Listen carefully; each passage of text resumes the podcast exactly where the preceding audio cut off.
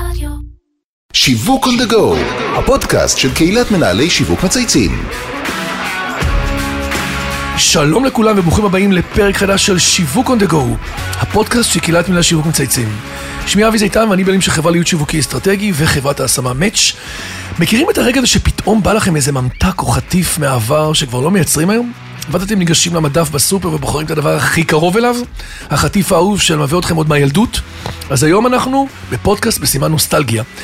נשוחח על אחד המותגים הכי ישראלים שמחוברים לווריד של כל אחד ואחד מאיתנו, כבר מרגע שאנחנו יודעים לבקש שוקולד, וזה המותג עילית כמובן. ומכיוון שאנחנו בסימן נוסטלגיה, אני הולך, ל... הזמנתי היום אורח מאוד מיוחד, שהוא דור שלישי למייסדי המותג עילית. דני פורמצ'נקו, האחד והיחיד, אשר לזכותו רשומים פיתוחים של לא מעט אה, ממוצרי עילית האהובים. ולמי שגם שואל את עצמו, אז כן, נשוחח גם קצת על עולם הרכב במדיה, שדני מאוד חזק בו, היה אחד מעמודי התווך שלו, בפלטפורמת אוטו. אהלן דני, מה העניינים? איזה כיף שאתה פה היום. כיף להיות פה, אנחנו מכירים לא מהיום. נכון. שמעתי כבר על הפודקאסט שלך, על הפוסט הזה. כן, על הפודקאסט הזה, כמו שקוראים, כן. בדיוק. ווואלה, הנה, הגעתי. אני מאוד שמח שאתה כאן, כי באמת, אתה יודע, אנחנו מראיינים הרבה מאוד סמנכ"לי שיווק, מנכ"לים, מדיה, אבל מישהו שבאמת מכיר עשרות שנים את עולם הצרכנות ומוצרי הצריכה, ומאחת החברות הכי משמעותיות, לא היה לנו. אז אה, עברו הרבה שנים, דני, מאז אה, שמנונית, נכון? שמו הראשון של שוקולד פרה המיתולוגי. כן, דרך אגב, כשאני הייתי ילד, כבר לא היה שוקולד שמנונית, זה היה סוג של טופי חלב, כמו, שנראה כמו סיגר כזה. היום, אה, אנחנו, יש אותו היום בשוק אה, מפולניה, וקוראים לו קרופקה. איזה. שם סקסי. פרה, פרה. כן. אז אנחנו נדבר היום גם על, באמת על הכיסם של הצרכנים בארץ שמתמודדים עם לא מעט חטיפים ממ- ממותגים שונים, אבל מה שהיה נכון לאז ולא השתנה גם היום הוא הרצון של הצרכנים לראות חדשנות על המדף. והיום יש לנו הזדמנות לשמוע ממקור ראשון על תהליכי חדשנות, ואיך באמת נוצרו החטיפים האהובים שמלווים את כולנו כבר הרבה שנים. אבל לפני שנתחיל להזיל פה ריר על המיקרופונים, אנחנו מתחילים כל פרק בשיחה אישית, ואני בטוח שהרבה מאזינים ישמחו לשמוע עליך, על החיים, על הרקע, יש לך הרבה מה לספר. אז תרגיש חופשי. כן, אני פספסתי שני דברים עיקריים במדינת ישראל. הגעתי לעולם שנה אחרי קום המדינה. זה כבר מרשים, לא? כן, 49, אתה אומר? זה אה, יפה. כן, אה, ובתור אשכנזי הייתי אחד האשכנזים היחידים בכיתה שלי שהיו להם שני סבים ושתי סבתות, ככה. שלא הייתי דור שני, כן. אה, לא דיברו שואה בבית, והסיבה שאני אומר לך את זה, כי אנחנו עוד נגיע אליה. כתבתי ספר, אה. כתבתי ספר שהוא כאילו, שואלים אותי, אתה דור שני, כן. שקוראים את הספר. אה, ילדות נורמלית, נורמלית לגמרי. למדת בתל אביב? כן, כן, בית ספר הכרמל, כן. גימנסיה הרצליה. אגב, סבא שלי מצד אבא עלה לארץ ב-1932 כבר. ב-33 הוא הקים את עילית. מדהים. מה היה הפספוס השני?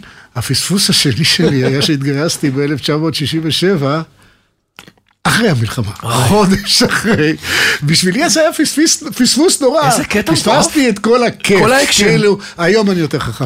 יפה. אני יודע שזה לא כזה אה, big deal, היום... אה, אגב, מילדות אני אהבתי כמה דברים שאני אוהב עד היום. אחד זה מכוניות. שניים זה... טוב, על השני לא מדברים. אחד לא- אחד אני יודע ולא נדבר עליו, לא כן? מדברים. והשלישי זה ים. וואלה, ואחר כך הצטרף הקטע הזה של האוכל. מאוד. התאהבתי באוכל, כן. מדהים. רגע, אז השתחררת מהצבא ומה עשית אחרי זה? אחרי הצבא, מיד אחרי הצבא, נסעתי לחמש שנים לקנדה ללמוד הנדסה. וואלה, למדתי? הנדסת מכוניות בלי שרציתי להיות מהנדס. כי רציתי ללמוד את הדיסציפלינה, את הדרך שמהנדס חושב ופותר בעיות, וזה, וזה באמת אה, יפה. עבד לי. ללמוד עבד לי- לחשוב, אתה אומר כמוהו. כן, הצטרפתי לעילית דווקא כמהנדס מזון, אני השתלמתי ב, ב, בדרך, השתלמתי גם די ב, בהנדסת מזון, ובעיקר בקטע של השוקולד והממתקים. תראה איך הכל הבשיל לכדי, אה, להמשך, אה? והייתי בעילית 12 שנה, למדתי את, אה, את הפרקטיקה של פיתוח מוצרים מאבא שלי, שהיה בתפקיד לפניי. ואחרי 12 שנה הגענו למצב שעילית נמכרה לפדרמן, אה, פרשתי. יפה, ועברתי לאהבה השנייה שלי, למכוניות. יפה. אנחנו נדבר עליה עוד בהמשך. הקמנו את אוטו, כן. לגמרי. רגע, אתה נשוי? נשוי? רגע, אבל יש גם משהו חדש. מה? הלוא את אוטו מכרנו לפני... נכון, אה, עכשיו, לא לפני מזמן. כמה חודשים, נכון. ב- בפברואר מכרנו את אוטו. אה, אז הלכתי לדבר החדש שאני מאוד מאוד אוהב. תמיד אהבתי לקרוא, כתבתי ספר. יפה. כן. הוא פה אצלי. אתה קיבלת אותו עכשיו עם הקדשה. יאללה, אנחנו נדבר עליו גם. נכון, על הצחוק. כן, כן. אז אתה נשוי, אבא לשני ילדים, אחד מהם אפילו היה פה בפודקאסט, בזמנו דיברנו באוטו, אליק, המהמם. שלושה נכדים. שלושה נכדים. כן. יפה. בקיצור, מרתק. אה, הזכרתי את התפקיד שלך, אתה היית בעצם מנהל פיתוח עסקי בעילית, נכון? פיתוח מוצרים. פיתוח מוצרים. כן. אז באמת, ספר לנו איך התגלגלת מלימודי הנדסת מכונות לאולם הייצור של מפעל שוקולד. כמו שאמרתי, אני לא התכוונתי להיות מהנדס מכונות, אבל זה מאוד עזר לי להבין מכונות, להבין כן. את, את ה, איך, איך מייצרים, איך עושים. השתלמתי גם קצת במזון, ב, ואת היתר למדתי מאבא שלי, שהוא היה, אמ, הוא היה מנהל פיתוח מוצרים מכונן, גאוני. קראו לו?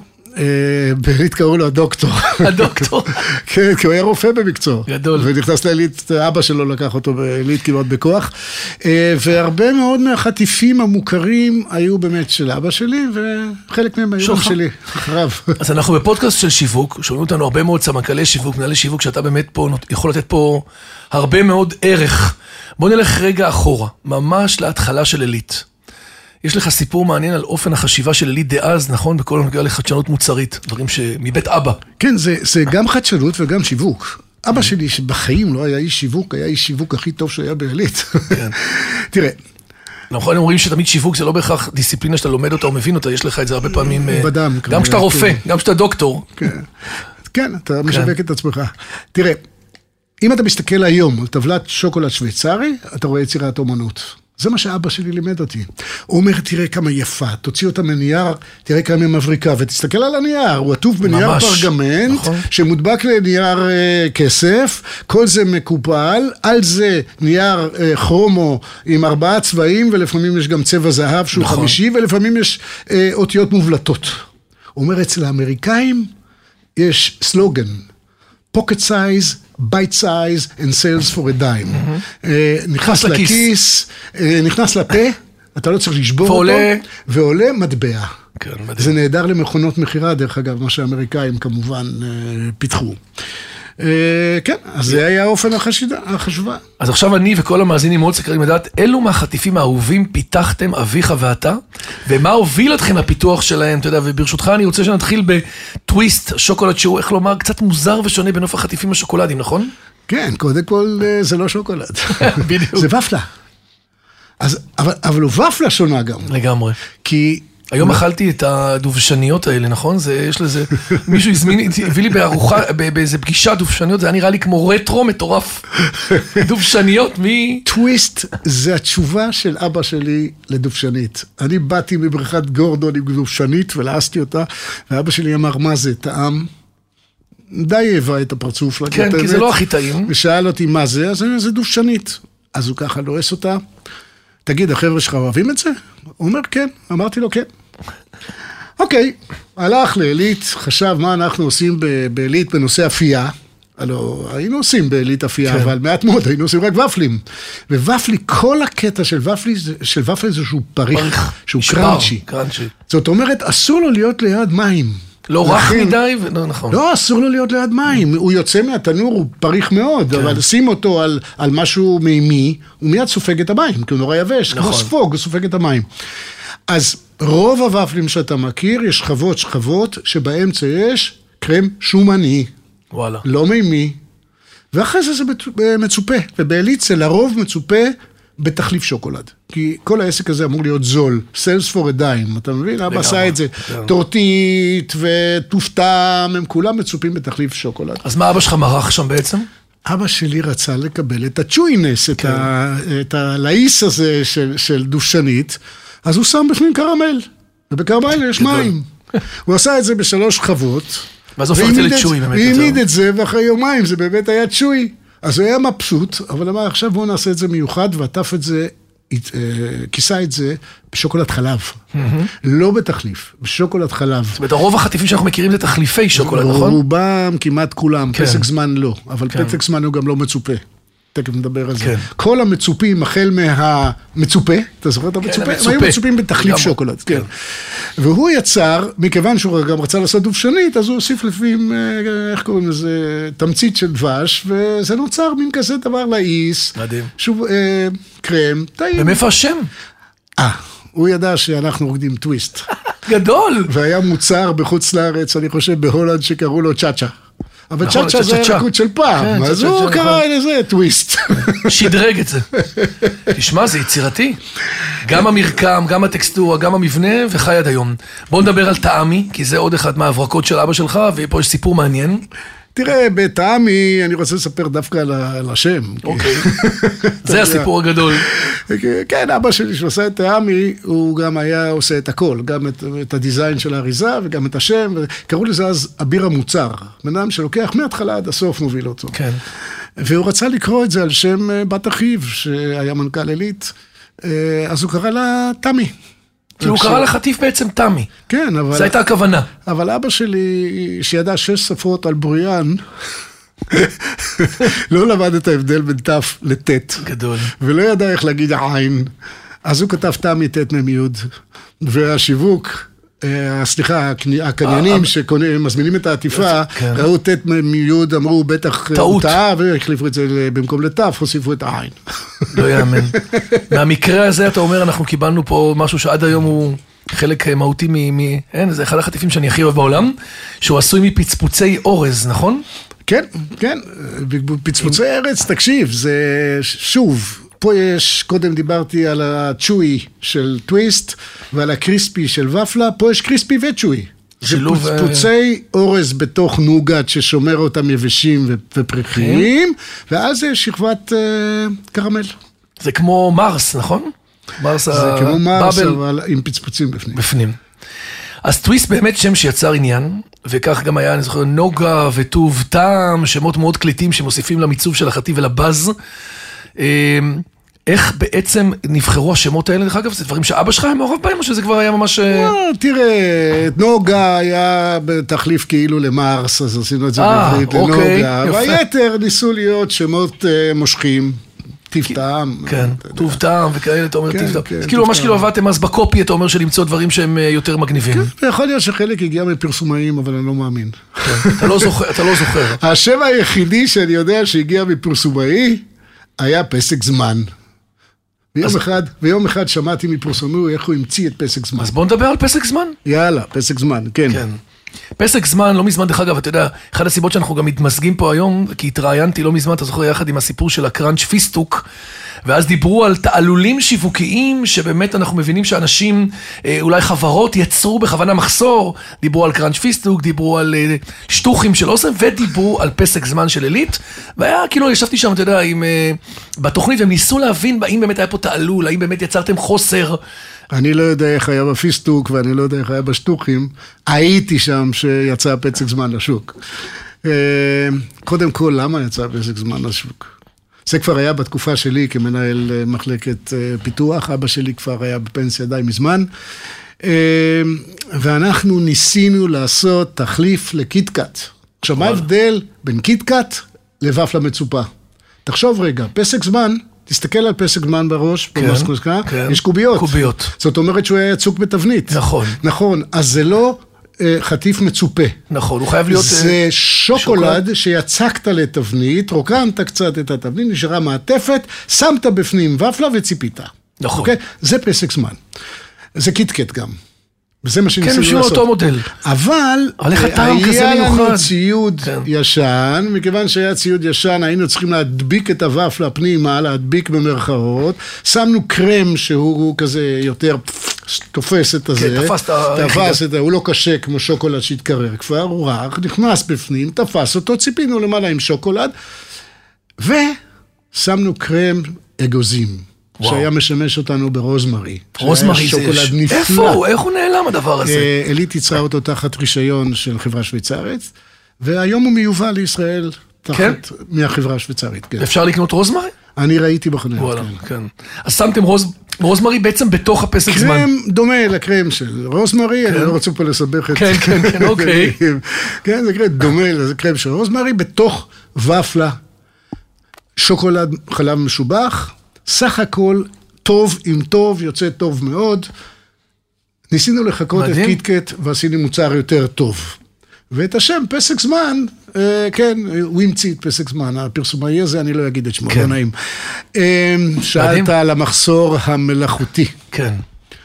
אני זוכר שפעם אה, שמעתי את אה, זיכרונו לברכה, פרסומאי גדול, אני לא אגיד את שמו. כן, אני עבדתי שם אפילו. על זה, כן. מרצה על זה באוניברסיטה, איך עלית יצרה מלאכותי וזה, ואחרי ההרצאה באתי, ואמר לו, תגיד לי, אתה, אתה נפלת על הראש? אתה חושב שאנחנו עשינו... הציבור רצה 35, 40 טון לחודש, ואנחנו ניתן לו 10? זה היה כושר הייצור שלנו. וואי, וואי. תחשוב רגע איך נראה לך, אתה מספיק ותיק, אתה זוכר את הממולאים של צדה? בטח. יופי, על אותה מכונה עשינו את גם. פסק זמן? בדיוק, תחשוב, זה היה בדיוק אותה צורה, אותה עטיפה, הכל אותו, נכון, זה באמת עשינו בונה, נכון, בנוי. אותם תבניות, עשי- וזו הייתה מכונה זקנה, והיא פתאום היא צריכה לעבוד שני משמרות, שתי משמרות רצופים, לא עובד. אז מה, הייתם צריכים לנסוע לחו"ל עכשיו להביא מכונות, וזה מה עשיתם? תקשיב, קודם כל היה מחסור מטורף, היינו צריכים לדעת איך לחלק. עצרתם קמפיינים. עניינים, הכל. לא היה קמפיינים, ביטלנו את. הקמפיין, על הראש. הייתי מקבל, הייתי אז במילואים בלבנון, קיבלתי טלפונים דרך חברים, תקשיב, יש לי מינימק, תציל יואו, אותי. יואו, יואו. כן, כי אנשים צובעים על הזה, ואתה אומר, אני חייב לדלבר. אה, זה מה שהיה. אז מה, לא, הלכתם, לא. קניתם מכונות חדשות? אנחנו? נסענו לאיטליה, השקענו מיליונים, כי, הם הבטיחו להביא את זה מהיר, תוך תקופה קצרה הגיעה המכונה, התחילה לייצר פח, פח, פח, פח, אתה יודע. וכשאתה מייצר אה, כאילו 700 קילו לשעה או משהו כזה, אתה, אתה מספק את, ה, את התצרוכת הישראלית. ואז גם, גם הצלחנו לייצר אה, קיטקט. כן. כיף-כיף. אה, נכון, כיף כיף. כן, נכון? נכון. אוקיי. עד היום. כן. אחד האהובים גם. כן, שוב, אותה מכונה. תגיד- אבל, אבל האמת, שכל האנשים אומרים לי, וואו, בתקופתך אתם עשיתם, אתם המחלקה, ו...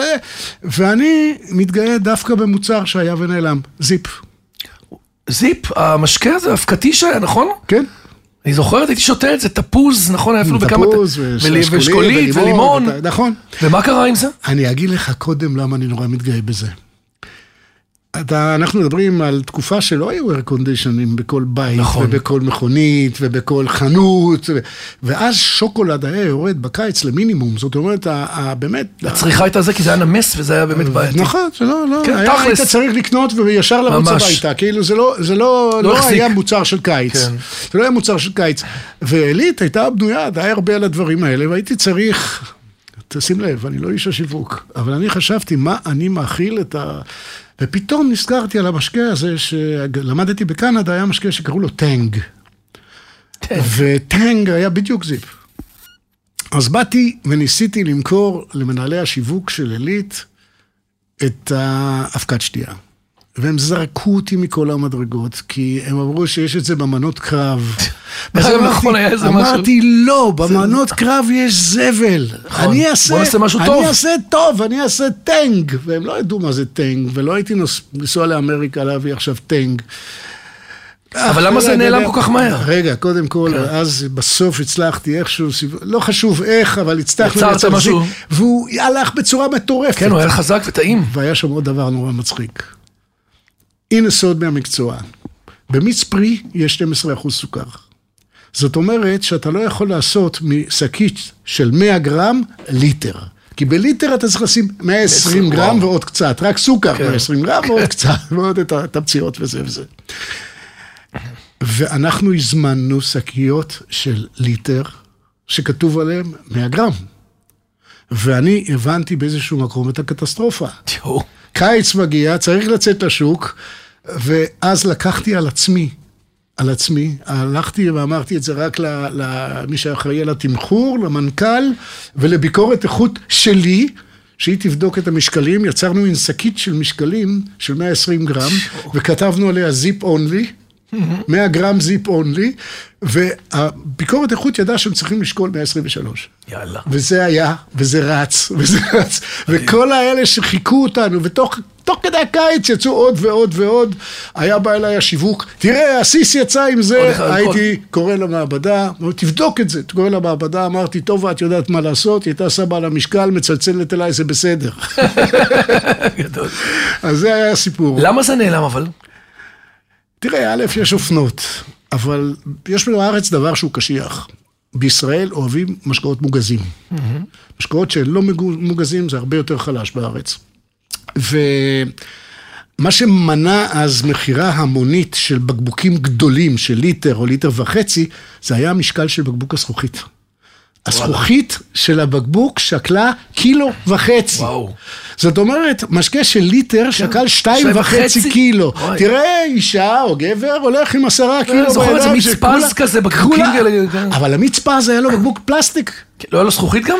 כשהוא היה קטן. אה, נכון, ברגע שהוא כן. הפך לליטר, היה- וליטר קולה היה שוקל שתיים וחצי קילו. מטורף. ושנתיים אחרי שיצאנו עם הזיפ, יצא הבקבוקים הקלים, שמחזיקים גם גזים, שקלו כמה גרמים, וזיפ מת. לא יום. כמה שנים הוא שרד? אה, שנתיים, שלוש. אני חושב שאחר כך הוא היה. במנות קרב.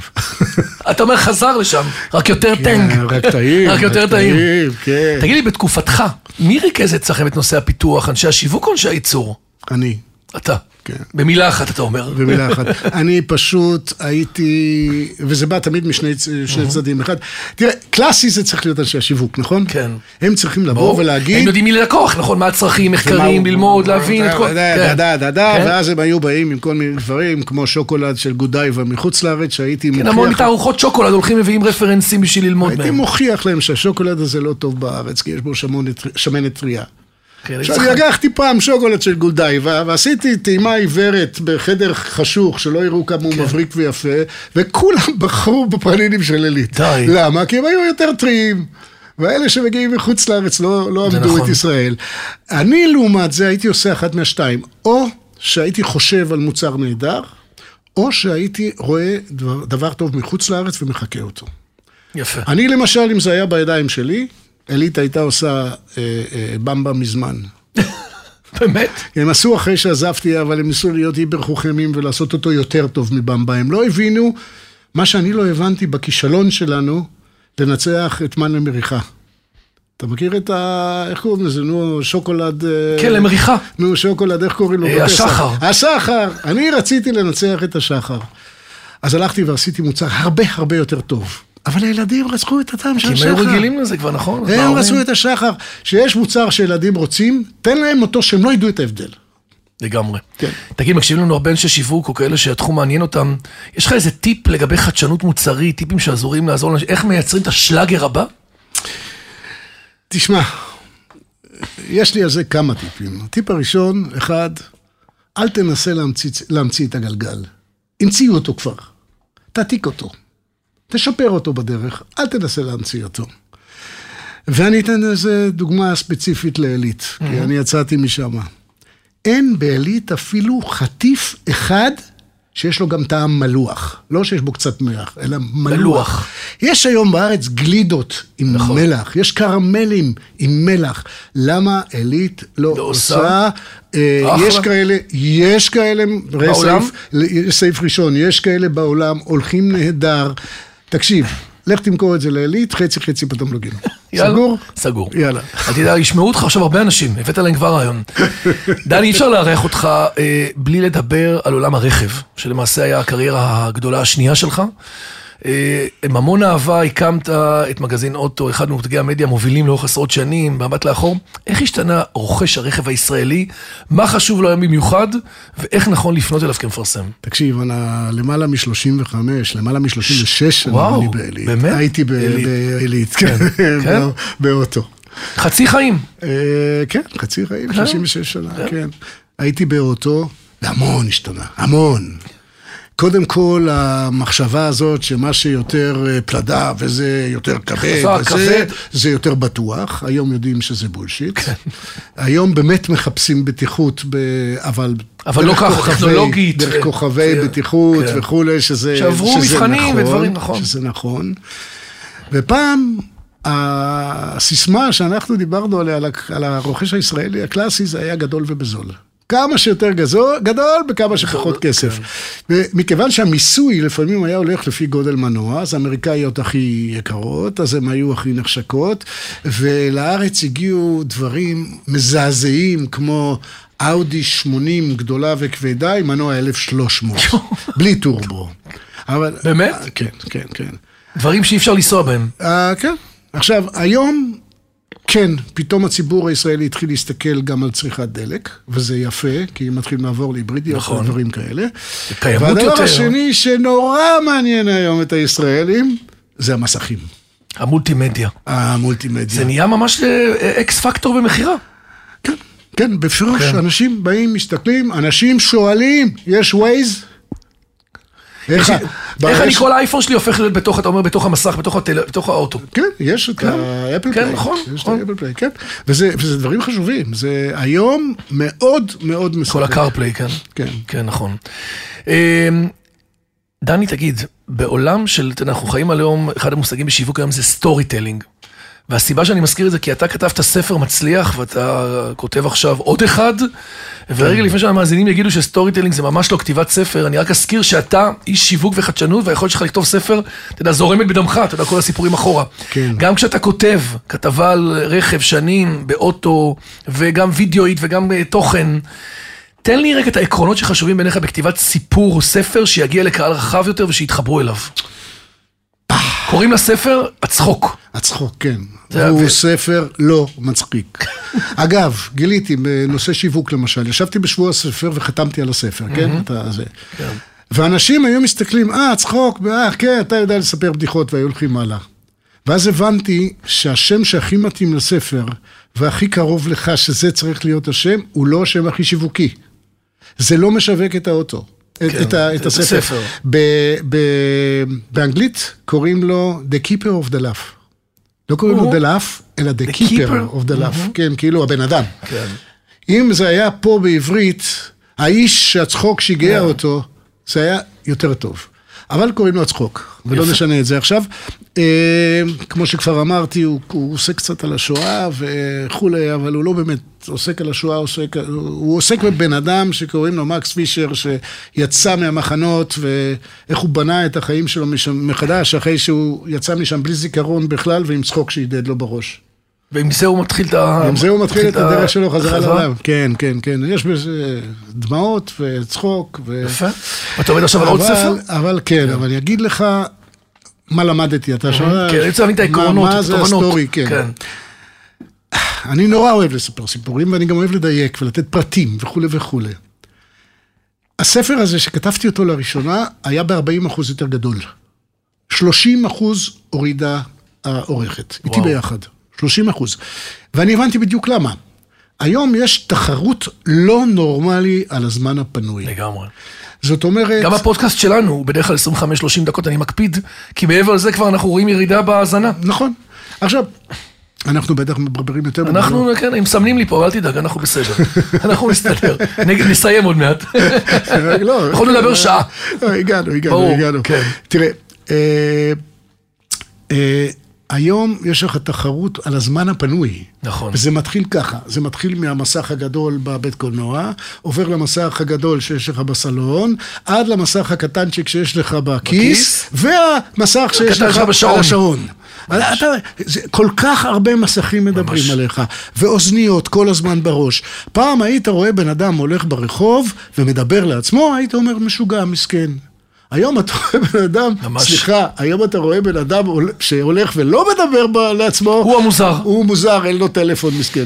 כאילו, זה, אז זה התחרות על הזמן הפנוי. זאת אומרת, אם אתה כותב ספר ורוצה לספר סיפור, אתה חייב לחתוך כל דבר שלוקח את הבן אדם הצידה מהסיפור. תובנה חשובה. כל הזמן- לס יזמור, אתה אומר, יותר כל פחות. כן. דבר חייב לצאת. עכשיו, תראה, הבאתי לך עכשיו את הספר שלי. אני מבקש, תקרא אותו. ברור. יש לי עכשיו חגים? וכן, לדעתי בראש השנה אתה גומר אותו מ- ביום הראשון. אתה יכול, זה אפשרי. ואתה תראה, בעצם אתה, אני אשאל אותך שאלה. אם אתה עוזב ספר באמצע, אתה חוזר אליו? כן. יש לי שניים כאלה ליד המיטה, שאני קורא אותם כבר איזה חודש, וכן, אני יכול תקופה, פתאום שבוע אין לי זמן, או שבוע עשרה ימים לא לקרוא, אבל אם זה עניין אותי ויש שם איזה משהו רלוונטי, בעבר לא הייתי חוזר לספרים רוב שהפסקתי. האנשים, אתה עושה את 80, זה כן. מעניין אמיתי, אבל כן. רוב האנשים לא חוזרים נכון. לספר שהם עזבו.